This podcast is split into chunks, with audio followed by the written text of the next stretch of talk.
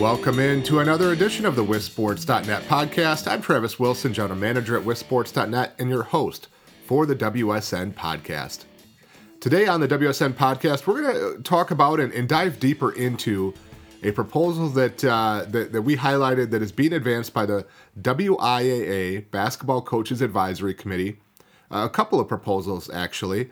The first that would uh, would introduce the shot clock, and, and we'll talk about the history of that discussion and um, you know pros, cons, all that good stuff, uh, and then also a proposal separate from the shot clock by the basketball coaches committee that would uh, realign the divisional structure. There would still be five divisions, but it would change how many teams are in each division and the cut lines for those divisions.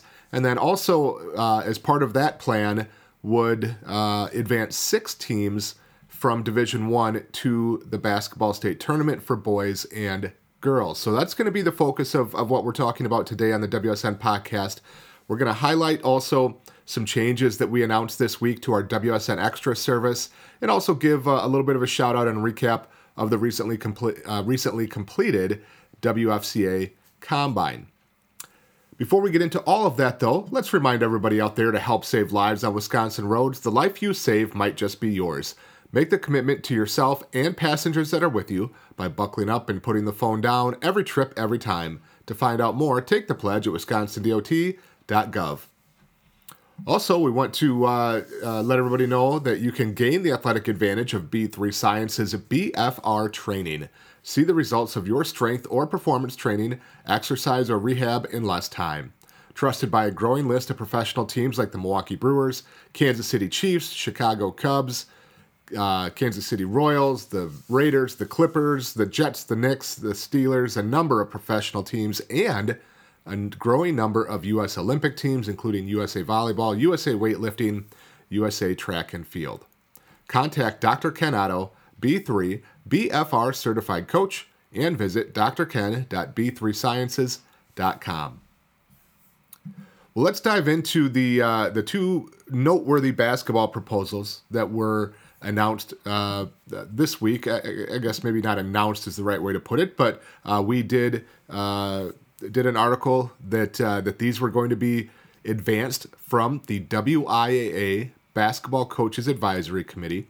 Uh, that committee met April fifth uh, after the basketball season, and, and at that sport coaches advisory committee, just like they do for all of the coaches advisory committees after their seasons are completed.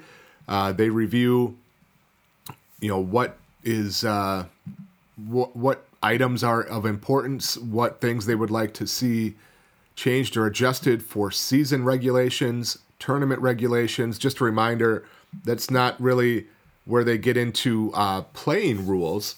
Playing rules are determined and decided by the National Federation of State High School Associations, the NFHS they're the ones that d- determine playing rules. So, you know, things like what is a foul, what is a penalty in football, how do you enforce penalties, uniform uh, things, all, all, that good stuff. Playing rules are determined at the NFHS level. But uh, out of the coaches' advisory committees, they can uh, look at season regulations, they can look at tournament regulations, and uh, and that's kind of the focus of what they do at those committees. So Let's take a little trip down memory lane though before we get into um, you know what what came out of this meeting, and let's let's revisit discussion around a shot clock in high school basketball in the state of Wisconsin. We go back to 2017. Out of this same committee, the basketball coaches committee, there was a uh, discussion and ultimately a proposal to advance a shot clock uh, in high school basketball in Wisconsin. It was. Um, it, it, wasn't something I, I don't think from from talking to people that were involved at that time that that they thought necessarily was going to be passed immediately, but it was something that they wanted to get on the radar of the decision makers at the WIAA, which is the at that time was the board of control, elected representatives from the member schools. They wanted to get that idea going. They wanted to get that conversation going. They weren't necessarily thinking, hey, this is going to pass this first year. Um, proposed at the coaches advisory committee, advanced through the rest of the committee structure for the WIAA that we'll talk about in more detail coming up a little bit later. Um, you know, not not a huge amount of support through the other committees, but it got to the board of control, and I believe it was a five to four vote to implement the shot clock. And it, it really shocked a lot of people. There there hadn't really been a lot of chatter. There hadn't really been a lot of talk about, you know, this being on the horizon, what the impact would be.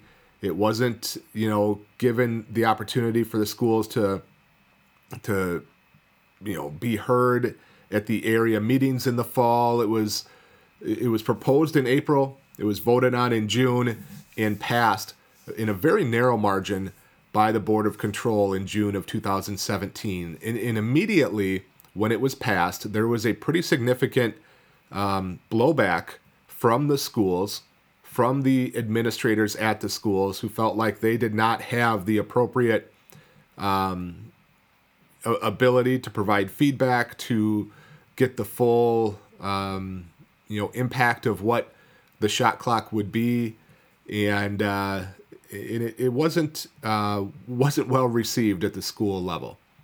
Um, and ultimately a few months later after some of that negative feedback and i think there was one or two changes as well on the board of control in terms of the representatives that were on the board of control at the time um, after that negative feedback and after, you know, more discussion amongst the association, a few months later, the board voted to rescind the shot clock. And that was a narrow vote as well, I believe. It, it might have been five to four in favor of rescinding. Um, I, I, don't recall the exact vote, but I, I, remember it being very close. Um, so the shot clock went away at that time before it was ever implemented. And it was a little bit of a, you know, I don't know if black eye is the right way to put it, but it didn't um, it didn't create a lot of warm fuzzy feelings amongst the schools for a shot clock.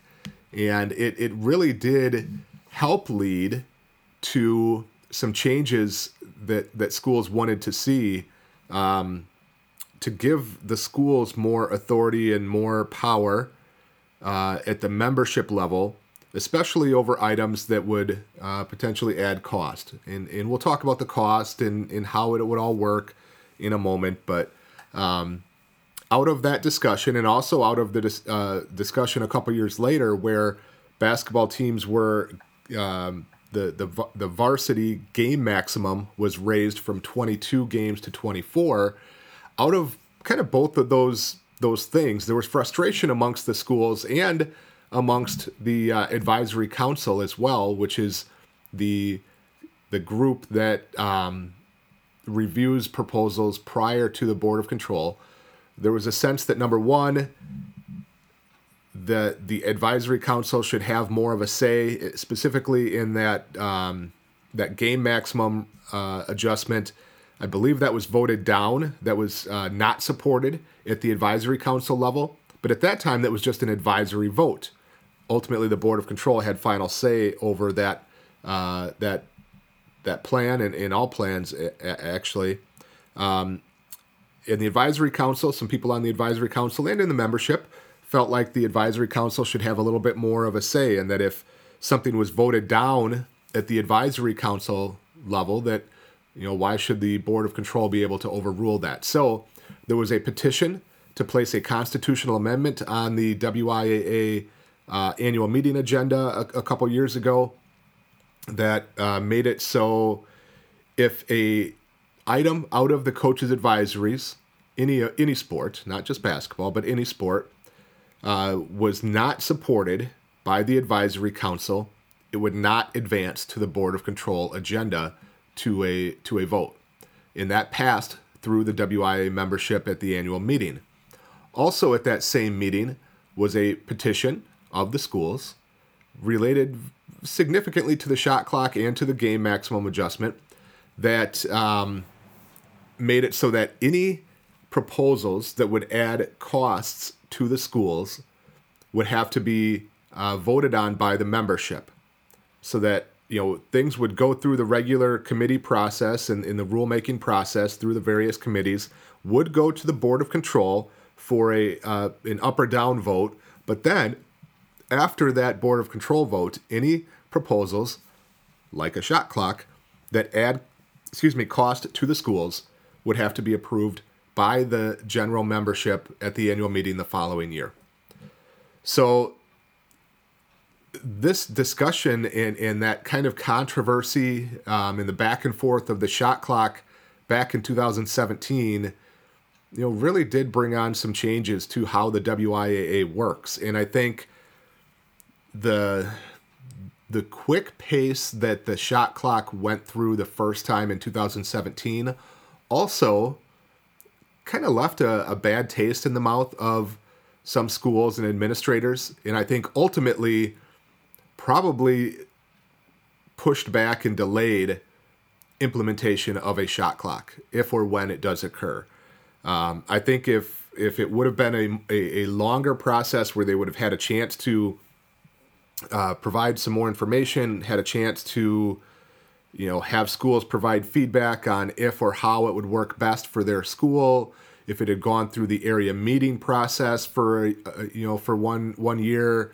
Um, if it if it would have been um, handled a little better, I think it, it, would have had a much likely, much more likely chance to pass. And maybe, it, obviously, it would have been a year or two later, but um, I, I, think it it stood a much better chance to pass. Instead, you know, when they rescinded the shot clock, it was it was one of those deals where, you know, it wasn't going to be brought back. It wasn't going to be something that they wanted to consider right away the next year or anything. So it, it got delayed. It got pushed back, and then COVID happened, and and you know budgets got constrained and and things got changed, and and that delayed it maybe a little as well. Last year, out of the coaches advisory committee, the coaches uh, group uh, proposed limited implementation of a shot clock for those that would like to to use it in non conference games. It gave them the ability in non conference play to use a shot clock if they choose and if they have it in their gym. Because there are some gyms, not a lot, but there are some gyms built, you know, more recently that have installed shot clocks to future proof uh, their their gymnasiums. So there are places that have a shot clock that could operate it right now, and uh, in that proposal last year would have given them ability to do so. It was defeated, I believe, unanimously um, at the advisory council level. And so it did not even advance to the Board of Control for consideration. But obviously, it started the conversation again. It got people talking about the shot clock again. The WBCA had surveyed its members uh, in the last couple years, um, and I it, it was around 60% that supported use of a shot clock. And so, again, within the basketball community, that discussion of a shot clock has been going on the last couple years and picking up steam.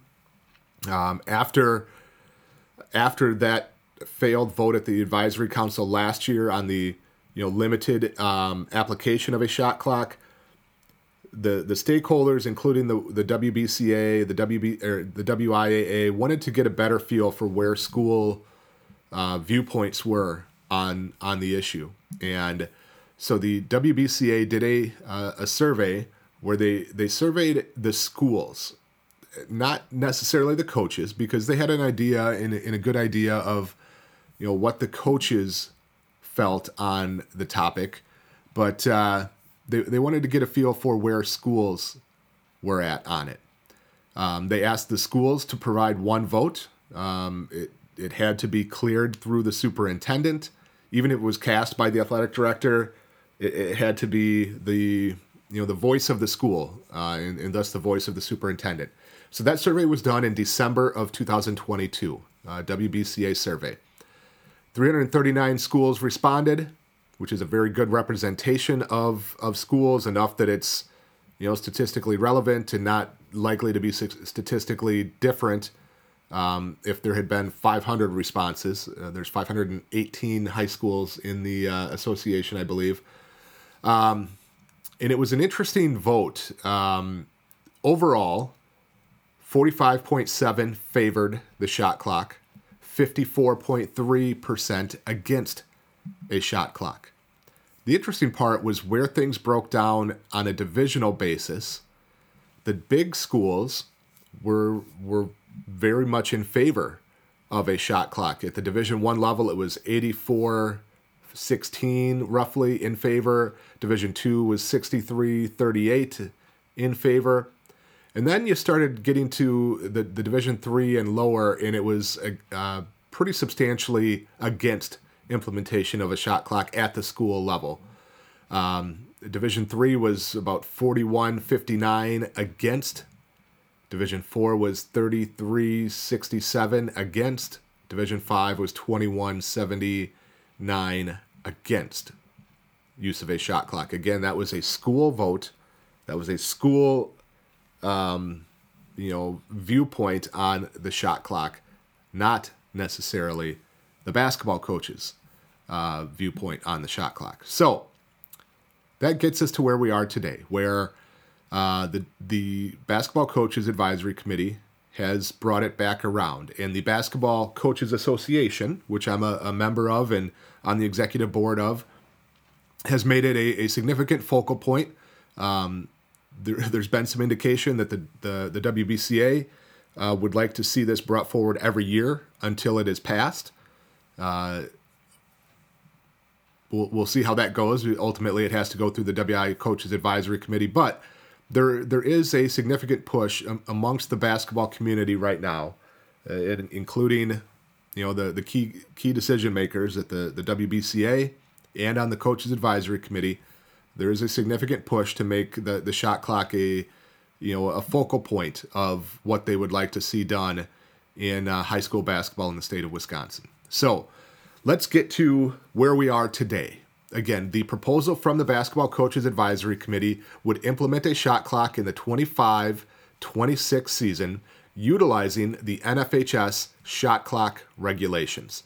A few things to touch on, clarify, and, and note regarding this particular proposal. The proposal would apply to all levels of high school basketball varsity, JV, freshman, C team, JV2, how, however you phrase your your levels, all levels of high school basketball would utilize a 35 second shot clock. The NFHS uh, regulations require that there are two visible timepieces in each gym that are attached to the backboard supports. You cannot set up temporary movable shot clocks just off in the corner. Uh, according to the NFHS guidelines, you can't mount it on a wall. It has to be mounted on the backboard supports. Um, people are, are familiar with the shot clock, obviously, from the NBA and college basketball, but the NFHS does have some differences in the shot clock. First of all, the time. Obviously, it's 35 seconds that the NFHS and the, the, the proposal here would be, as opposed to 30 seconds in um, in college basketball and 24 seconds in the NBA in the NBA in college, if there's an offensive rebound that hits the um, hits the rim, the shot clock is reset to a lower number. In college, it goes to 20 seconds, and in NBA, I can't remember if it's 14 or, or what it is, but it's a lower number.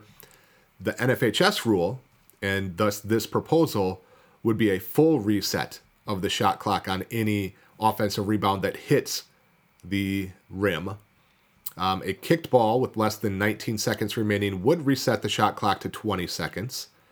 Uh, there's there's more details in particulars that the NFHS lays out in terms of application and and you know uses and and officials' responsibilities and all those things um, that you know I, I think are important as the schools would move forward with this if they if it is passed, but you know, for for all intents and purposes, the the big big items are the obviously a 35 second shot clock um, that it's required at all levels and that it would be for the uh, implemented in the 2025-2026 season. The reason for the the delay, if you will, or the uh, the longer time frame before implementation is is for a number of reasons. First of all, as I mentioned earlier, be, out of the previous shot clock debate and discussion, um, the shot clock, if passed and supported at the advisory council and at the board of control, would not be implemented unless and until the full membership votes on it at the annual meeting in the spring in, in April of 2024. So that pushes things back, obviously. It's not like it would be, you know, voted on in June at the uh, Board of Control meeting and that's it. And then t- people can start working forward on it. It would uh, not be fully approved until at the earliest April of 2024. Also, one of the concerns, one of the significant concerns that people have, and we'll talk about these a little bit later, is, is the cost involved, especially the upfront cost associated with a shot clock. And by pushing it out a little bit farther, it does give schools uh, a longer uh, lead time, longer ramp up time to budget for implementation of a shot clock. It gives them longer lead time to train, to, to find people to, to run it and to train them on it. It gives schools and, and coaches the opportunity to potentially, you know, practice with a shot clock if they would like to, whether in season or you know in the summer leading up to the the implementation or the off season. Um, it, it gives some more flexibility to the schools and the coaches to to make a shot clock work if it was passed. So that's why there's a little bit of a um, you know a ramp up period for the shot clock. Um, so timeline, I, and I've kind of talked about this a, a, little bit already, but as of right now, again, the basketball coaches advisory committee met on April 5th. The next group that it goes to is the WIAA Sports Advisory Committee, which is made up of athletic directors. They will provide an advisory vote. They don't have yes or no power, they don't have veto power. It's just an advisory vote. Um, the executive staff will review and uh, potentially provide advisory votes on that proposal. And then really the big uh, the big dates are in June. On June 20th, the WIAA Advisory Council will meet to review all winter sport um, proposals, season and, and tournament regulation proposals, they will have an up or down vote on the shot clock at that time. Uh, if they vote uh, to support, it will advance to the Board of Control to the next level. If they vote against, then it can be defeated at that level. In in one of the the uh, you know the the comments about the proposal last year that would have done limited implementation of the shot clock. One of the the the some of the feedback from the advisory council was listen, it's it's all or nothing. It's it's either let's do it or let's not do it, but let's not kind of, you know, tiptoe into it. They also felt that the limited um, implementation or you know doing it as a, a test almost was was kind of a backdoor to full widespread implementation because once you know once you do it for non-conference games it's it's going to happen so why not just you know let's go yes or no. And that was kind of some of the feedback from the advisory council. So where does that leave us? Well um, we know that coaches in you know in totality are are supportive of the shot clock. Um, we know that schools are a little bit hesitant uh, to support a shot clock uh, right now. Players, I think, are probably, I, I would guess, in favor. I, I, don't know that they fully grasp all the the nuances and, and impacts and, and things. Fans, I I don't know. I, there's a lot of fans that that would like to see the game faster and think it'd be a great thing and whatever. And certainly, you know, people coming from the AAU world that that play faster and and whatever, you know, are, are supportive of it. Um, there are some AAU tournaments and club tournaments that they play with a shot clock. I don't know how many. There's, you know, the smaller ones I don't think do. I don't know how many even in Wisconsin play with a shot clock um, in any tournaments. Um, somebody somebody made a comment on our uh, Facebook post about the the shot clock uh, proposal that if you know if AAU teams could figure out how to do it, then then high school teams should. Okay, well AAU teams have never paid for a shot clock. They would never pay for a shot clock. They're not the ones paying for it. So, you know, it'd be it'd be the schools doing it, and it's not uh, when they use a, a, shot clock in AAU. It's again, it's not the AAU schools that paid for that in the first place. So, lots of people want to spend other people's money, which is always fun. Um, and I think that was again that was a concern going back to 2017 that the schools are the ones that would have to pay for this and they should have a, a larger voice in in how this would work. Um, the board of control meeting is on June 21st. So if it's supported at the uh, advisory council level, it would go to the board of control on June 21st, where they could vote to support or vote it down. But again, even if they vote in support, it's not a final vote. That final vote would go to the annual meeting in 2024 for the schools where a simple majority would be needed to uh, to pass the proposal. Um, we'll see if there's also a, along this committee process if there's any changes to the proposal. Right now, it's very simple and straightforward. It's implementing a, shot clock using NFHS uh, uh, recommendations in the 25-26 season. Uh, there could be changes along the way. There there could be you know a, a change that would make it varsity only, so that it would save potentially some costs on uh, on the schools that you wouldn't have to put it in as many gyms, and we'll talk about that in a minute. You wouldn't have to hire as many people at the lower level where already it's hard to find somebody to run a, a varsity clock at a lot of schools, let alone a JV or freshman clock, let alone a shot clock as well at those uh, at those schools. So um, there there could be some adjustments. There could be some amendments to the proposal as it advances through this process. But uh, June 20th, a big day for the shot clock, as that's the advisory council meeting, and June 21st is the uh, board of control meeting, which is uh, another big day, and then the next one would be April of 2024. A few other items that I think are important to note around the shot clock debate,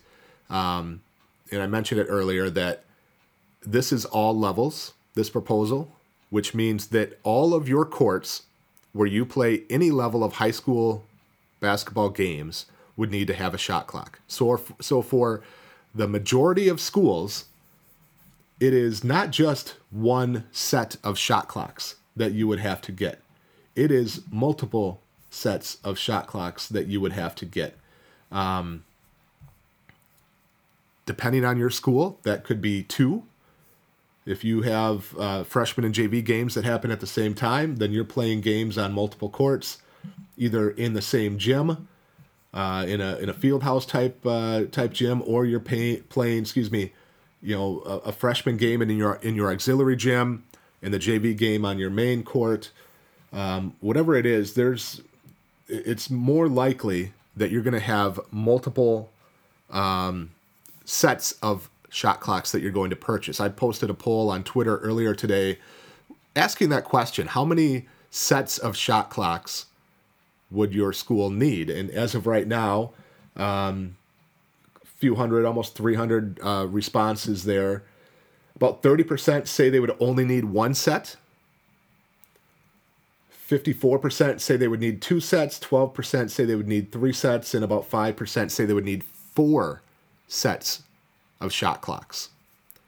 Let's talk about price for a moment. Um, when the shot clock was uh, initially discussed back in 2017, there was you know a lot of talk about what it would cost, but I don't think there was a lot of exact numbers um, discussed, and I I still don't think that there are a lot of exact official numbers uh, available and discussed out there. I've seen people say that it can cost as low as two or three thousand. I think that is unlikely. I don't know that that is reality.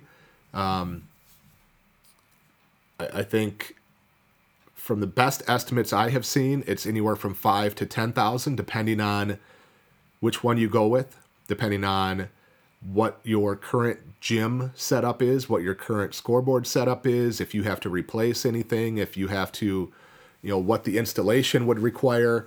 there's a lot of variables, and it's not going to be the same cost for every school. Certainly, the schools that have put a shot clock in as part of their gym redesign or construction of a new school, it costs them much less than it would be for schools that have to retrofit their existing gym. Um, I've seen some estimates uh, that you know it can run four to five thousand per shot clock by the time you factor in and that, per clock, not per set, but per clock. Uh, by the time you factor in installation, wiring, setup, uh, any, excuse me, anything like that. Um, and again, if we're talking, let's say eight to ten thousand total for a set, or even five to ten thousand, let's go on the low side and say you can maybe find a, a solution for five thousand, five to ten thousand per set, and it's not just one set at most places. It's two, three, or even four sets. So now, instead of talking five to ten thousand, we are talking, you know, ten to thirty thousand um, per, you know, for for installation. So the price tag is higher, I think, than most people really um, want to admit. And I, I posed on Twitter yesterday you know, who has gotten an actual quote to install a set of uh, a set of shot clocks? And I got crickets. nobody, nobody has actually gotten that quote. And I know back in 2017 there was discussions that there would be some bulk purchasing that could be available, maybe through some of the CESA organizations. Um, they would work with the suppliers. Um, but again, I, I even if you can find the clock for X amount of dollars, you still have to install it. You still have to wire it. You still have to have a housing. You still have to have bracketing. You still have to have supports. There's there's more than just the clock that you're buying, and you have to factor all of that in certainly.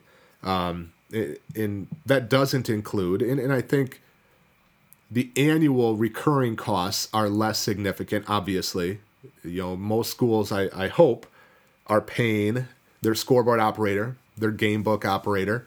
And now you would have another uh, person at that uh, table that you would have to pay to operate a shot clock. Um, you know, that's that's less, but I don't think it's completely, you know, completely not impactful. You know, if you're talking, if you got three levels and you've got to pay, let's say, thirty-five dollars per person at one hundred and five dollars uh, times three, excuse me, times three levels for $105 a night. You've got, um, you know, 12 home games. That's $1,200 times two sports. Now we're talking $2,500 a, a year in recurring costs to pay somebody to operate this the score clock. And, and if you can find somebody to volunteer, God bless you, good on you. Um, I don't know if that's always going to be the case, and I, I don't think it should be the case. If if uh, if somebody's doing that and you know running the risk of uh, getting yelled at because they didn't shot they didn't reset it right or they reset it when they shouldn't or whatever like that person should be paid. If you're not paying your people to to work at your games then you know that's that's an issue. But for some schools again it, it could be $2500 a year in recurring costs uh, which is not insignificant. Even if you only have one or two levels you know, you're still talking a thousand, fifteen hundred dollars most likely between boys and girls basketball to add a shot clock operator on top of the upfront costs of anywhere from five to ten thousand all the way up to, you know, twenty or thousand or more. So it's not insignificant. And uh,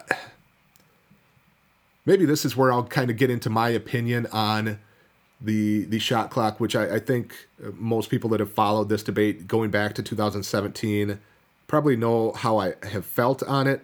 Um, I've expressed it a number of times. I just, I, I don't think the return on investment is there when you're talking about the, the cost associated.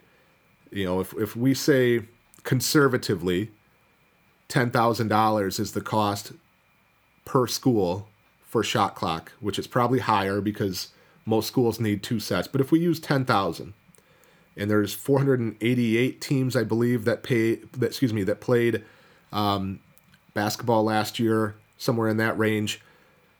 Statewide, you're talking for closer, probably over five million dollars for schools around the state in total upfront costs to implement a shot clock for high school basketball in the state of Wisconsin.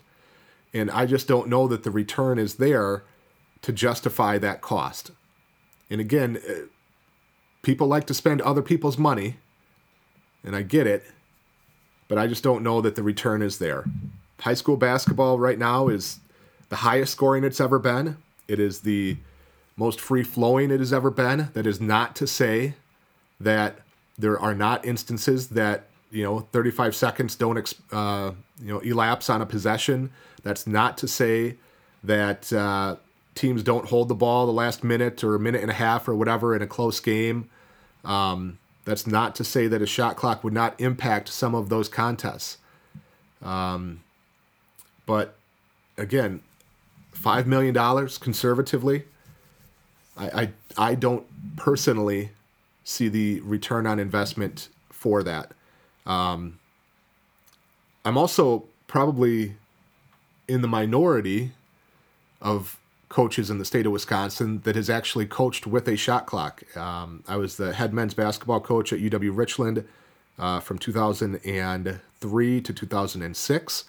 Played with a shot clock. It's been a long time ago. I can't. I think it might have been a uh, might have been a 40 or 45 second shot clock back then. Maybe it was 35. I can't even remember. It's been too long, um, and it has changed uh, since that time. They they lowered the shot clock number. Maybe they lowered it from 35 to 30. Maybe that's what it was. Uh, but I coached with a shot clock, and you know UW Richland is um, it's not high high level college basketball by any means. Um, and we made it work, and we found you know it was it was just part of the game, and you understood, and, and everything like that. Uh, but I I can see a lot of situations where teams that are not very strong, maybe lower level teams, you know, teams that aren't very skilled, whatever it might be, are really going to struggle, and it's going to create for some of them more bad basketball because now they're going to have to make a uh, a forced shot attempt in, in a certain time frame with end of clock situations that in in a lot of places are really ugly already at the end of a half or end of a game. Um, you're going to add that in potentially more often during the course of the game. Um, I will be the first to say that I hate stalling. Hate it. I, I don't understand coaches that do it. And I'm talking true stalling. I'm talking 12 minutes left in the game, sitting at half court with the ball on your hip. That's the kind of stalling that I'm talking about. That's the kind of stalling that I hate. That um, I don't think serves anybody. I don't think it serves the student athletes. I don't think it serves the game of basketball. Um, I understand it's within the rules, but I don't. I don't like it, and I uh, I think that should be out of the game. And a shot clock addresses it. I understand that, but I think there are other ways to address that, either at the school level I mean, if you're an athletic director and you let that happen, I think, you know, I think that's that's unfortunate. Um, if you're a coach that does it, I think that's very unfortunate. If you stall with, you know, a minute and a half left in a tie game to hold for the last shot, not ideal, I understand. But, you know, that's different. That's much different than a true stall. And a true stall, is so extremely rare. It gets tons of headlines when it happens. It happens every couple years. It happens. Um, I can't remember the schools involved. I believe there were Great Northern schools that were involved, and the game ended like 20 to 19 or something. This was three or four or five years ago, and it got all kinds of headlines and led people to clamor for a shot clock. And this is why we need a shot clock. Or there's games nationally that um, are just a mockery of the game that end, you know, five to three or whatever that come up every couple years, and and that leads people to justify in their head a shot clock. And those instances are so rare. You know, if you had five games in Wisconsin, which might be um, might be on the high side, that involve a true stall, standing at half court for extended periods, you know, with considerable time left on the clock, um, amongst the thousands and thousands of games that are played. I just those are outliers that I, I don't think justify spending five million dollars to address. Um, you know, obviously at the end of a game, if you're behind right now, you know you have to catch up, and right now your opportunities are to get the ball back uh, in whatever way you have to, uh, a steal, or you have to foul, and I'm not a fan. You know, I don't. I don't like the foul fest at the end of games. I, you know, I, I, if there was a way to implement a shot clock just in the last two minutes of a game and without having to pay five million dollars around the state of Wisconsin, I'd all be for it. I'd be all for it. Um, and I don't know. And I've said this before. It's it's not probably reasonable or or whatever. But if there was a way to to have some kind of account, to have some kind of a coach's challenge. I, I don't know what it would be that you could do to prevent stalling or to force action without having to go to a, a shot clock. I, I would be all for it. And, and let's also accept and understand that defenses have opportunities to um, get the ball back already. There's a five second count to get the ball in bounds. There's a 10 second count to get the ball past half court. There's a three second count in the lane. There's a five second closely guarded. All those rules help the defense and help, help can help the defense get the ball back. Obviously, the defense can get steals and trap and do all that stuff as well. When it comes to true stalling, let's also remember that it takes two teams to mutually agree to that situation. So you can be upset at the offense but the defense is allowing it to happen, or you can be upset at the defense for allowing it to happen, but the offense is, is doing it. So let's also remember that it takes two teams and two coaches to mutually agree we're not going to do anything in a true stall situation. Um, and again, at the end of a game where a shot clock would be beneficial, there are opportunities for the, the defense to, uh, to, to do things to get the ball back, to force action, to get the ball back. Um, those those things are in place already. So, uh, long story short, I I don't I don't see the return on investment in the expenses involved with a shot clock personally. I also think overall, while I think it could be beneficial in some instances to some teams in some games, I think overall that will be balanced out by worse basketball in some situations, in some teams. I, I think it will have a negligible overall impact on the game of basketball. And I think basketball is in a really good place as it is with high level play, with more action, more scoring, more up tempo. The addition of, or the change to halves and the expanded uh, games a few years ago have been outstanding. I just don't personally see the need for a shot clock. And I understand that is uh, not the view of many people, or even the majority of people in the basketball community. Uh, I understand that um, you know, as a representative of the of the WBCA, that is not aligned with the uh, you know the larger uh, membership or the executive board of the WBCA. I think it's okay and important to be able to have a different opinion, though, um, and obviously do so respectfully. Um, so, it, in my opinion, I just don't see the, the necessity of a shot clock, especially when you're talking about the cost involved. And as we get closer to that um, vote on the shot clock, we would love to be able to expand on this conversation and have some coaches on to provide input and further, you know, uh, opportunity to provide discussion, maybe opportunities to have a little bit of a debate between, you know, a coach or a couple coaches that are in favor of a shot clock with some coaches that are uh, not proponents of a shot clock, get some more of that coach perspective. We certainly will. Mark Miller is uh, going to have an article later this week on WisSports.net uh, with some insight and um, involvement also from Norbert Durst with boys and girls coaches, providing some um, you know some reactions, some thoughts, some uh, some things in writing um, in an article. But again, we'll we'll work to get uh, some additional conversations on the topic on uh, on the podcast. If you asked me right now, and, and people have, you know, what what do I think is going to happen um, out of this discussion? I think as of right now, I lean towards while the advisory council I don't think would necessarily be in favor of it. I don't know that the board of control would necessarily be in favor of it.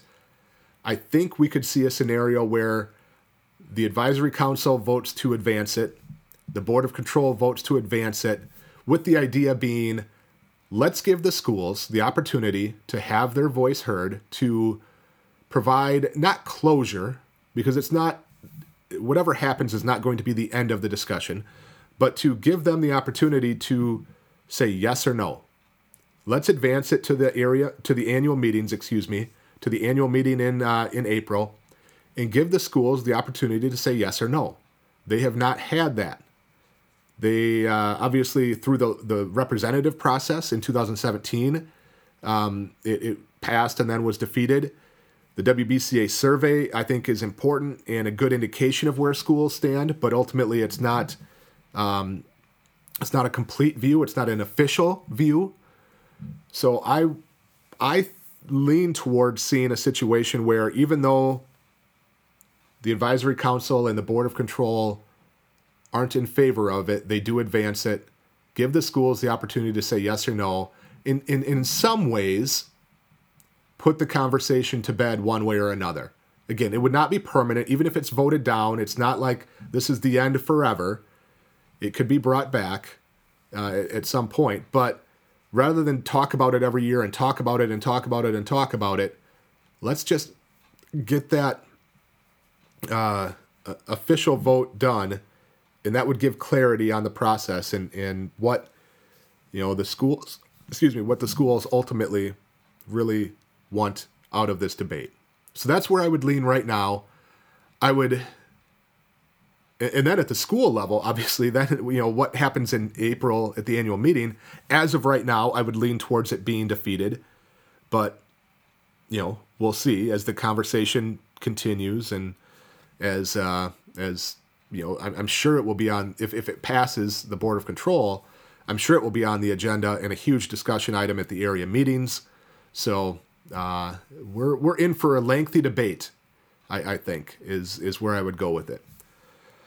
Shot clock, uh, lots of discussion, lots of um, you know information. Um, but we'll move on for now. Before we do, though, let's remind you to help save lives on Wisconsin roads. The life you save might just be yours. Make the commitment to yourself and passengers that are with you by buckling up and putting the phone down every trip, every time. To find out more, take the pledge at wisconsindot.gov. Well, the shot clock is not the only big ticket item being proposed out of the Basketball Coaches Advisory Committee. Also being reintroduced is a plan that was put forward last year by the coaches committee that would re uh, that would adjust the the division cut lines and how teams are placed into divisions uh, for high school basketball. Still staying with five divisions, but uh, adjusting the number of teams and how the, the cut lines work as well as adding two more teams to the Division One state tournament for boys and girls basketball, bringing their total to six, with six um, sectionals in basketball. And I, I'm I'm not the first one to talk about this or propose this, but it it did kind of emanate from uh, after the 2022 state tournament which was our first one back to normal after COVID. Uh, 20 was canceled. 21 was the uh, adjusted um, state tournaments with two locations and limited spectators.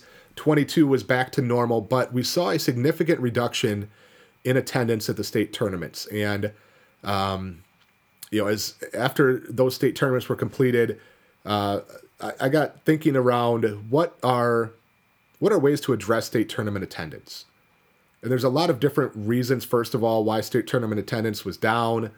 Um, but ultimately, you know, one of the things that that I and a lot of people for a number of years have talked about is that there is a open session on Thursday morning in the state tournament schedule for boys and basketball, for boys and girls basketball. That was uh, out of the change to five divisions.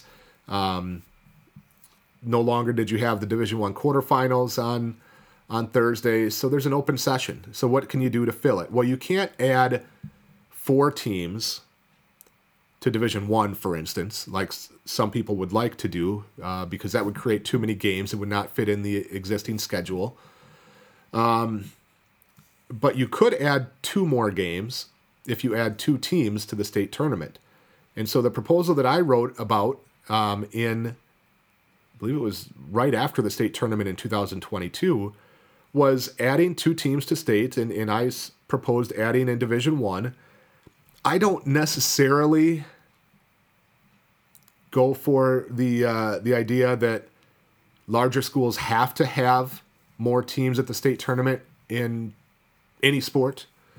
Um, I, I don't necessarily subscribe to that theory, but if you're if you're talking about um, you know where do you add the teams in at the state tournament, I think it makes sense to add them at the uh, at the larger school level. I, I think there's rationale for it.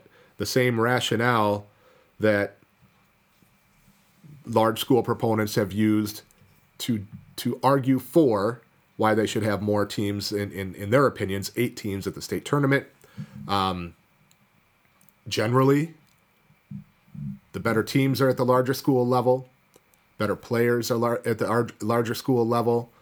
Um, they represent more more uh, more part of the population. There's more interest level. Again, to me, I, in a vacuum, in and of itself, I, I don't support that that idea that you have to add more because of those things. But again, if we're adding two more teams and adding a, a session, I think it makes sense to do it at the large school level. So that was my my thought was to add those uh, add those games in, fill that Thursday morning session, get some more attendance, some more juice at the state tournament. Um, but if you do that, right now Division One in boys and girls basketball has the fewest teams by far of any of the divisions, and so um, the other the other part of it is you know we have declining enrollment overall in Wisconsin where there are fewer large school teams. And if you go back to when five divisions came about in 2011, you know, we're, we're talking cut lines for smallest Division One at 1,200. There were more schools in Division One back then than there are now. The demographics have changed over the last decade. There are fewer large schools, there are more small schools. And so my thought was to kind of rebalance the divisions a little bit. I proposed lowering the uh, the enrollment for Division One to 1,100 um, kind of adjusting some things there. My thought was it would just be a conversation starter, but ultimately, the uh, the basketball coaches advisory committee proposed my exact plan or, or proposal or thoughts um, towards the you know through the the uh, administrative process, the rulemaking process through the WIAA. Um, I was a little surprised by that. I didn't expect that to happen, but um, they advanced that proposal, but like the shot clock last year, it got defeated at the advisory council level. Um, and there was a lot of talk and in, in um, give a, a, big amount of credit to Terry Slack from Wisconsin Dells, the superintendent there. You know, he was very engaged with the basketball community and the Basketball Coaches Association, especially in saying, even though this got voted down, you know, we're we're not opposed to the idea. And one of the, the reasons that that particular proposal did not get supported, um, th- there was a, a view at, at, the advisory council and within the WIAA that to add more Division One teams to the state tournament, they should then have to have more teams in Division One than they currently do, and then they would have under uh, even my proposal, which would have increased the number of D1 schools, I think by eight or nine, something like that. Um, and uh, and Terry came to one or two WBCA executive board meetings and presented on some ideas that he had around rebalancing divisions. Um, there was also an idea too. Basketball is the only division that, or excuse me, the only sport that sets any part of its divisional structure based on an enrollment cutoff. All other sports are based on certain number of teams in each division. It's not equal teams in each division in other sports, but it is, um, you know, 96 in Division One, 88 in Division Two, 128 in Division Five, whatever it might be. There's no enrollment cutoff in any other sports. So there was a thought of standardizing basketball with the other sports from that perspective, which, you know, good, bad, or indifferent is kind of the antithesis of why the five division proposal, you know, was done the way it was done in terms of having hard enrollment cutoffs at, at certain points.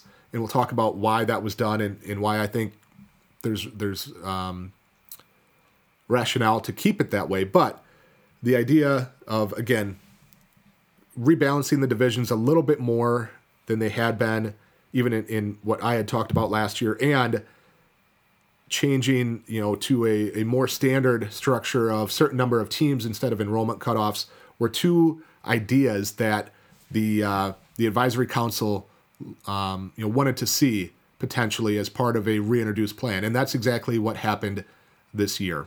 The basketball coaches advisory committee proposal would adjust the number of teams in Division One to 96. The top 96 would be in Division One. That was done to uh, you know you would have six sectionals of 16 teams. Nice easy number. The smallest 128 would stay in Division 5 as they do now, and then the remainder would be divided into equally into the uh, into divisions 2, 3, and 4, depending on the year, depending on the sport because there are different numbers of boys and girls teams. Uh, it would be roughly 85 to 90 teams in divisions 2, 3, and 4, with 96 in Division 1, which gets more teams at state, and then the smallest 128 in Division 5. Um, let's break that down a little bit and, and discuss why you know some of those numbers were in play. Again, part of this proposal is six teams that stayed in Division 1, which means you have to have six sectionals, which means six 16 teams in each sectional, a nice even number. That's the 96 in Division 1. There's certainly some discussion and, and, understandable discussion about why Division 5 would have more teams than Divisions 2, 3, or 4. And I think a, a big part of the reason for that is if you um, if you go to let's say 96 or 100 teams or, or equal number of teams in divisions 2 through 5 the really small schools in Division Four would would which would have in the past been Division Five would be a you know at a, a disadvantage and would be a significantly different number than the teams at the top of Division Four. There would be a really high difference in in the impact of that difference. You know, if we're talking 180 kids as you know now a new division 4 school and i don't know if that's the exact number but let's just use that for an example 180 kids and now you know this the largest division 4 teams would be you know 280 or close to 300 that's a pretty significant difference in uh,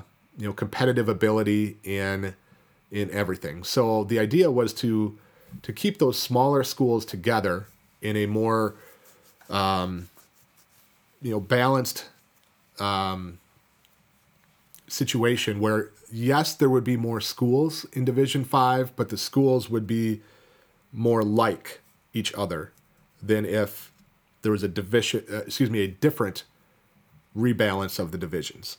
So that's why the the committee proposed 128 smallest schools in Division Five, and then again the the other part makes sense. You you equally divide the, the remainder of teams in divisions two, three, and four, again, you would have roughly 85 to 90 teams in each of those divisions. On WSN later this week, we will have an analysis of if this proposal was implemented using last year's numbers, what would it look like? So that we can actually understand what it would look like. And I've seen kind of similar proposals and where cut lines would be on some of those um, it, it does it does impact things. Uh, it does change the landscape certainly. Uh, obviously, you would pull up more schools into Division One, which is impactful. You would go from I think it was around seventy or seventy-five schools in Division One to ninety-six. So you're talking now certainly down to 1100 enrollment, closer to a thousand enrollment would go up to Division One the big difference that I see in, in the the challenge that I see with with doing it this way instead of doing it by enrollment as was done previously is um, that Division two level, which is is always the one. Division two in in basketball, you know, the difference between three and four in football, like that's really a, a big gap in the type of teams that you're going to see. In right right now in Division Two, you've got a lot of larger suburban type schools, the you know the the La Crosse schools and the um, DeForest and the Stoughton's and the um, you know some of those suburban type schools that that are connected to larger metropolitan areas that um, you know are competing sometimes in in this new proposal would be competing against teams down certainly under 600 in enrollment, closer to, to 500 or maybe even under. Uh, you know, rural teams and, and those larger teams, by the way, are often competing in conferences with Division One and Division Two teams. Whereas a small now, a new small Division Two school would often be competing against teams of you know four to six hundred during the regular season, and so you know that would be a challenge. I think a significant challenge for the new small Division two teams. And that's one of the reasons for the enrollment cutoffs the way they were in the five division plan that was uh, implemented in 2011. That was the discussion at that time. Um, that number one, the small, at that time, the small D1 schools were having a really hard time competing against the larger schools. So the schools of around 1,000 to 1,100 really were, were struggling against the schools that were 15, 1,800, 2,000 the Division Two conversation was similar. It wasn't quite as you know talked about. It wasn't as high profile, but I, I think for the people that were working on the proposal, it was it was you know definitely part of it. In the old system, when there was four divisions, the small D two schools were were struggling often to compete against the really larger Division two schools, the the suburban schools that competed against larger competition during the year. There was a pretty big gap there, and so that's why the enrollment cutoff for Division two is currently 600 on the low end to 1200 on the high end, trying to keep you know roughly a two to one ratio between the largest and the smallest schools in the division. That was a big part of of uh, that conversation at that time. So this plan would this plan would certainly, um, you know, make it a little, a little tougher for some of those uh, some of those schools on the low end of the new Division two enrollment trend. But I think there's certainly merit to it. I think there's there's justification for doing it the way this proposal is being done. Um, Division One, as we mentioned, would have six sectionals of 16 teams. You would have six teams at state for Division One, and that's another part of it that I think people are, you know, understandably discussing. In, but I will say, the idea that um, two teams in Division One would get a bye, the top two teams, uh, with the other four teams playing uh, in a quarterfinal, essentially all the division 1 coaches that I have talked to would make that trade-off of potentially getting to state as a uh, and having to play right away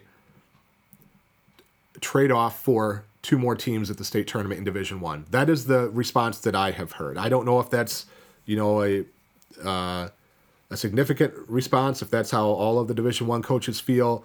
I'm guessing your your viewpoint might change a little bit if you were a three seed at the state tournament and thought you should have been a two seed. Um, and by the way, the seeding would still continue to be done by the computer seeding that's been implemented, um, that is continuing to uh, to be reviewed. Um, but if you know, it's it's a pretty significant uh, advantage to get a bye at the state tournament. Um, than having to play as a three seed or a four seed. But again, the, the coaches I've heard from would make that trade off to have to potentially play one more game at the state tournament in exchange for getting a couple more teams at the state tournament. The structure of the state tournament would be under this proposal. The Division 4 semifinals would now be the morning session on Thursday.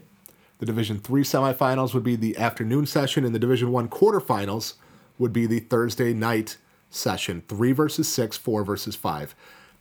I would probably change that around a little bit. I've heard from a number of larger schools over the last couple years as we've been talking about declining in uh, state tournament attendance that for some of the big schools, if they play at night, they don't get as many students to come because, you know, if they play during the day like they used to when the D1 quarterfinals were on Thursday, they would take buses and, and the kids could get out of school and that would be enough to to justify the kids wanting to go. You know, now if they not if they're not getting out of school, then they're less likely to go. Um, I so I would maybe put the Division One quarterfinals in the morning on Thursday, and then go three four or four three. You might get more attendance out of those Division One schools at the quarterfinal level. Um, I think the D four and D three fans that are going to come are going to come whether they play at nine in the morning or six thirty at night. Um, the rest of the schedule would be pretty similar to where it is now. D5 semifinals would be Friday morning, D2 semifinals Friday afternoon, Division 1 semifinals on Friday. Interestingly enough, they would have the uh, the top seed, the number 1 seed play the winner of the 3-6 game and the 2 seed play the winner of the 4-5 game. They would not reseed that. So it's not like so so for instance, the 1 seed could play the 3 while the uh, two gets to play a five seed. Um, so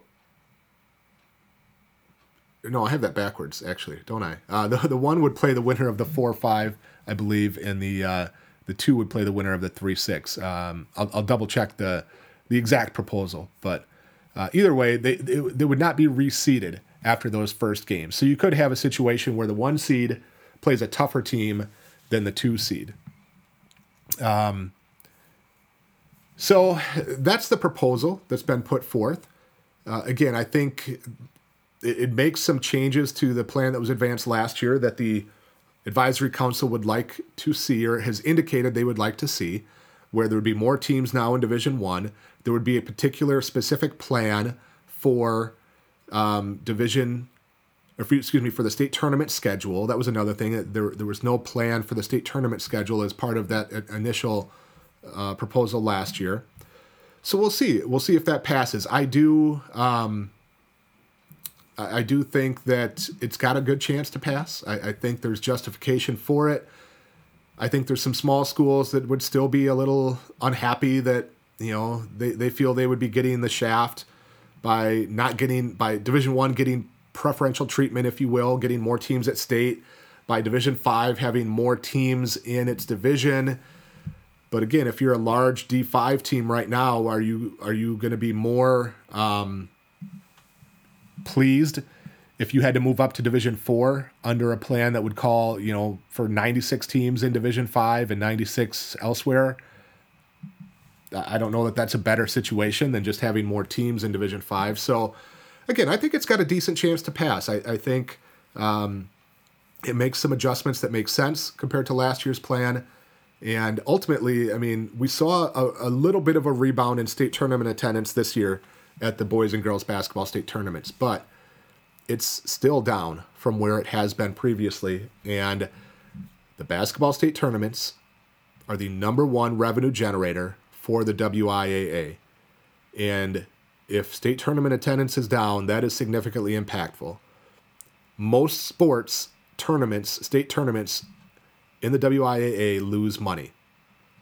So they have to make money on, and they have to make good money on the sports that do make money. With basketball being the number one, I just feel like there's uh, an opportunity to recoup some of that revenue that is being lost with the declining attendance by adding that session on Thursday morning. This is the easiest way to do so. This is the easiest way to garner more attendance at the state tournament. So I think obviously I I proposed the idea over a year ago, um, and I think it's it's uh, a good opportunity to do so, and I think it does pass. The other uh, agenda item coming out of the uh, basketball coaches advisory committee was relatively minor. It was an adjustment to the pregame officials protocol and timeline that would bring it in line with the NFHS, would eliminate the coaches meeting, which is really just a coach's handshake and introduction at uh, a minute and a half. It would it would be done earlier as part of a captain's meeting. Um, that was the other item that came out of the Basketball Coaches Advisory Committee. So, big dates to remember on these. June 20th, the Advisory Council will vote on these. They will provide an up or down vote to advance to the Board of Control or not. And then June 21st is the Board of Control meeting where they will vote uh, on these potentially if they are advanced to that level. All right. A lot of talk there, a lot of uh, over an hour apparently talking about shot clock and talking about divisional expansion. Um, you've made it a long while, and I, I appreciate it if you're still listening.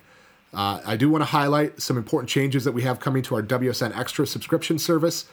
Not changes that we necessarily wanted to make, but that we have to make because the Sports Engine platform that we are on is no longer going to support subscriptions and renewing uh, subscriptions and automatic renewals for subscriptions. So we don't have a choice but to find another option. And so we have uh, built a site that we are going to utilize for all of our uh, WSN Extra subscription content at extra.wissports.net, um, where you can find all of our, our extra content will, going forward, live there. All new subscriptions that are created that sign up will be done on the new site. Uh, again, not because we wanted to, but because we had to. Um, for new subscribers, it's going to be very easy. You sign up on the new site, and it's very straightforward. For existing subscribers, unfortunately, we don't have the ability to migrate your information over to the new system because of privacy, because of security. We can't we can't bring over your username and password. We can't bring over your credit card and payment information. Again, for legal, security, privacy reasons. So, what will happen going forward for existing subscribers?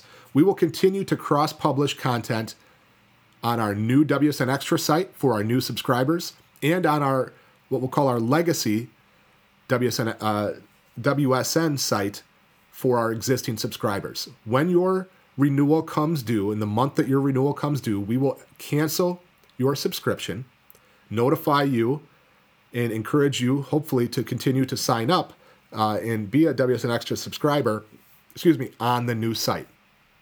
And we'll do that going forward um, and try to, as best we can, minimize issues and hassles for our users. Again, we understand it's it's not ideal. It's not ideal for us either. We know that it's going to have a, an impact on our business, um, but it's what we have to do, and it, it does give us some interesting opportunities to uh, to do some different things that we haven't been able to do before. To you know, track things better than we have been able to do before. There are some benefits to the new system that we will be using, but for a time here, it is going to be a challenge, and it will, you know, we'll, we'll try to mitigate as many of those as we can. Um, when we post articles on social and, and things like that, we will post links to both the new extra.wissports.net site article and to our legacy site article for our existing subscribers. So we'll continue to promote both of them that way. Um, for coaches, it does mean that you're going to have to have two separate accounts to access our site. If you are, are a subscriber, you will have a account on our new extra.wissports.net site that will um, be for reading premium content, and then you'll have a different access. You'll have a different login. excuse me, on our uh, on our legacy site for where you'll enter your your stats, your team information. If you choose to use the same username and password on both, you can. That's on you.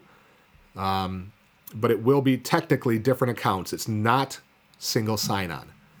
Similarly, for our message board posters, if you're also a WSN Extra subscriber, you will have to have two separate accounts one to post um, on the message board on our uh, legacy site, and a new one, a separate one, to read WSN Extra content going forward. If you have questions, please let us know. Again, we, we thank everybody for uh, being such great partners over the years and, and trusting in us to uh, to provide unrivaled high school sports coverage in the state of Wisconsin and be able to provide uh, an outlet for our uh, outstanding writers to provide their expert analysis and, and be the recognized experts in the space and in high school sports. Um, and we hope you continue to trust us to be that source. And we will continue to try to uh, to minimize the impact um, and if there's anything that we can do to help, please let us know as we make that transition. Finally, want to give a big shout out to all of the uh, people that that helped make the WFCA Combine over the weekend a great event. We've long been a partner in that event, um, and just incredible to see over 500 kids testing there, over 75 college coaches in attendance. A big thank you to the folks at Next Level for hosting and administering the testing there.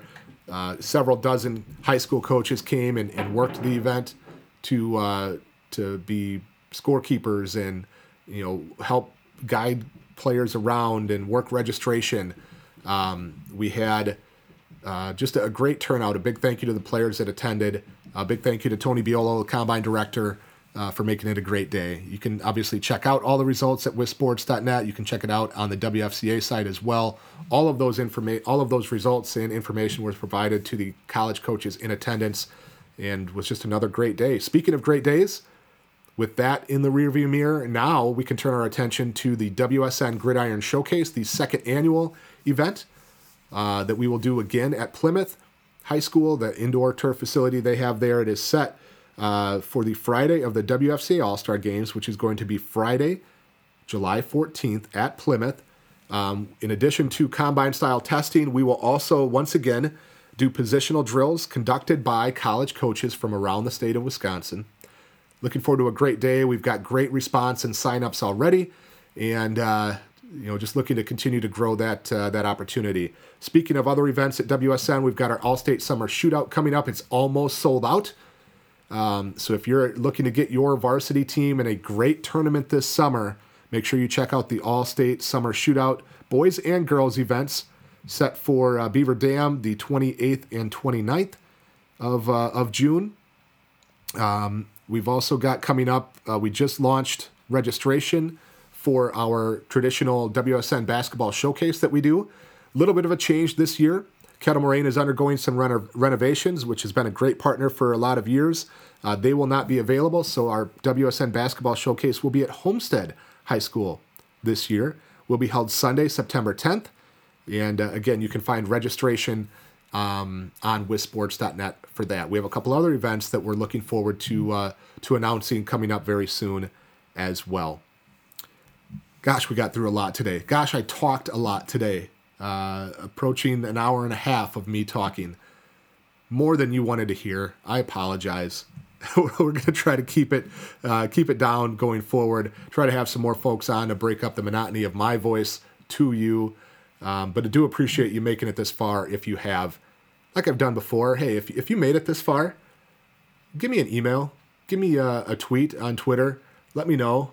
I'll get you out a, a WSN T-shirt. Appreciate you. Uh, listening this long if you if you've made it. So hit me up. We'll get you a, a WSN T-shirt. Uh, thank you for uh, for for for staying tuned this long. Hopefully you've uh, you've been informed. Hopefully you've learned something. Hopefully you enjoyed um, today's WSN podcast.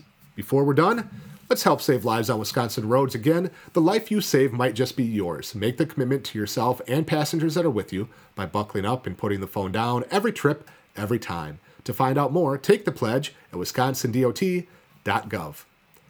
Finally, the weather is starting to turn just a little bit, getting warmer, getting nicer. Spring sports uh, feeling a little bit better, certainly better than earlier this week. My goodness, was at my son's track meet earlier this week. Miserable, cold, windy.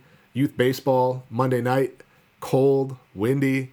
Um, not good conditions for for spring sports by any means, but hopefully we're finally starting to turn that corner and get uh, 70 degrees. Uh, heck, uh, a few days ago it was uh, 55 and mostly sunny, and it was it was amazing.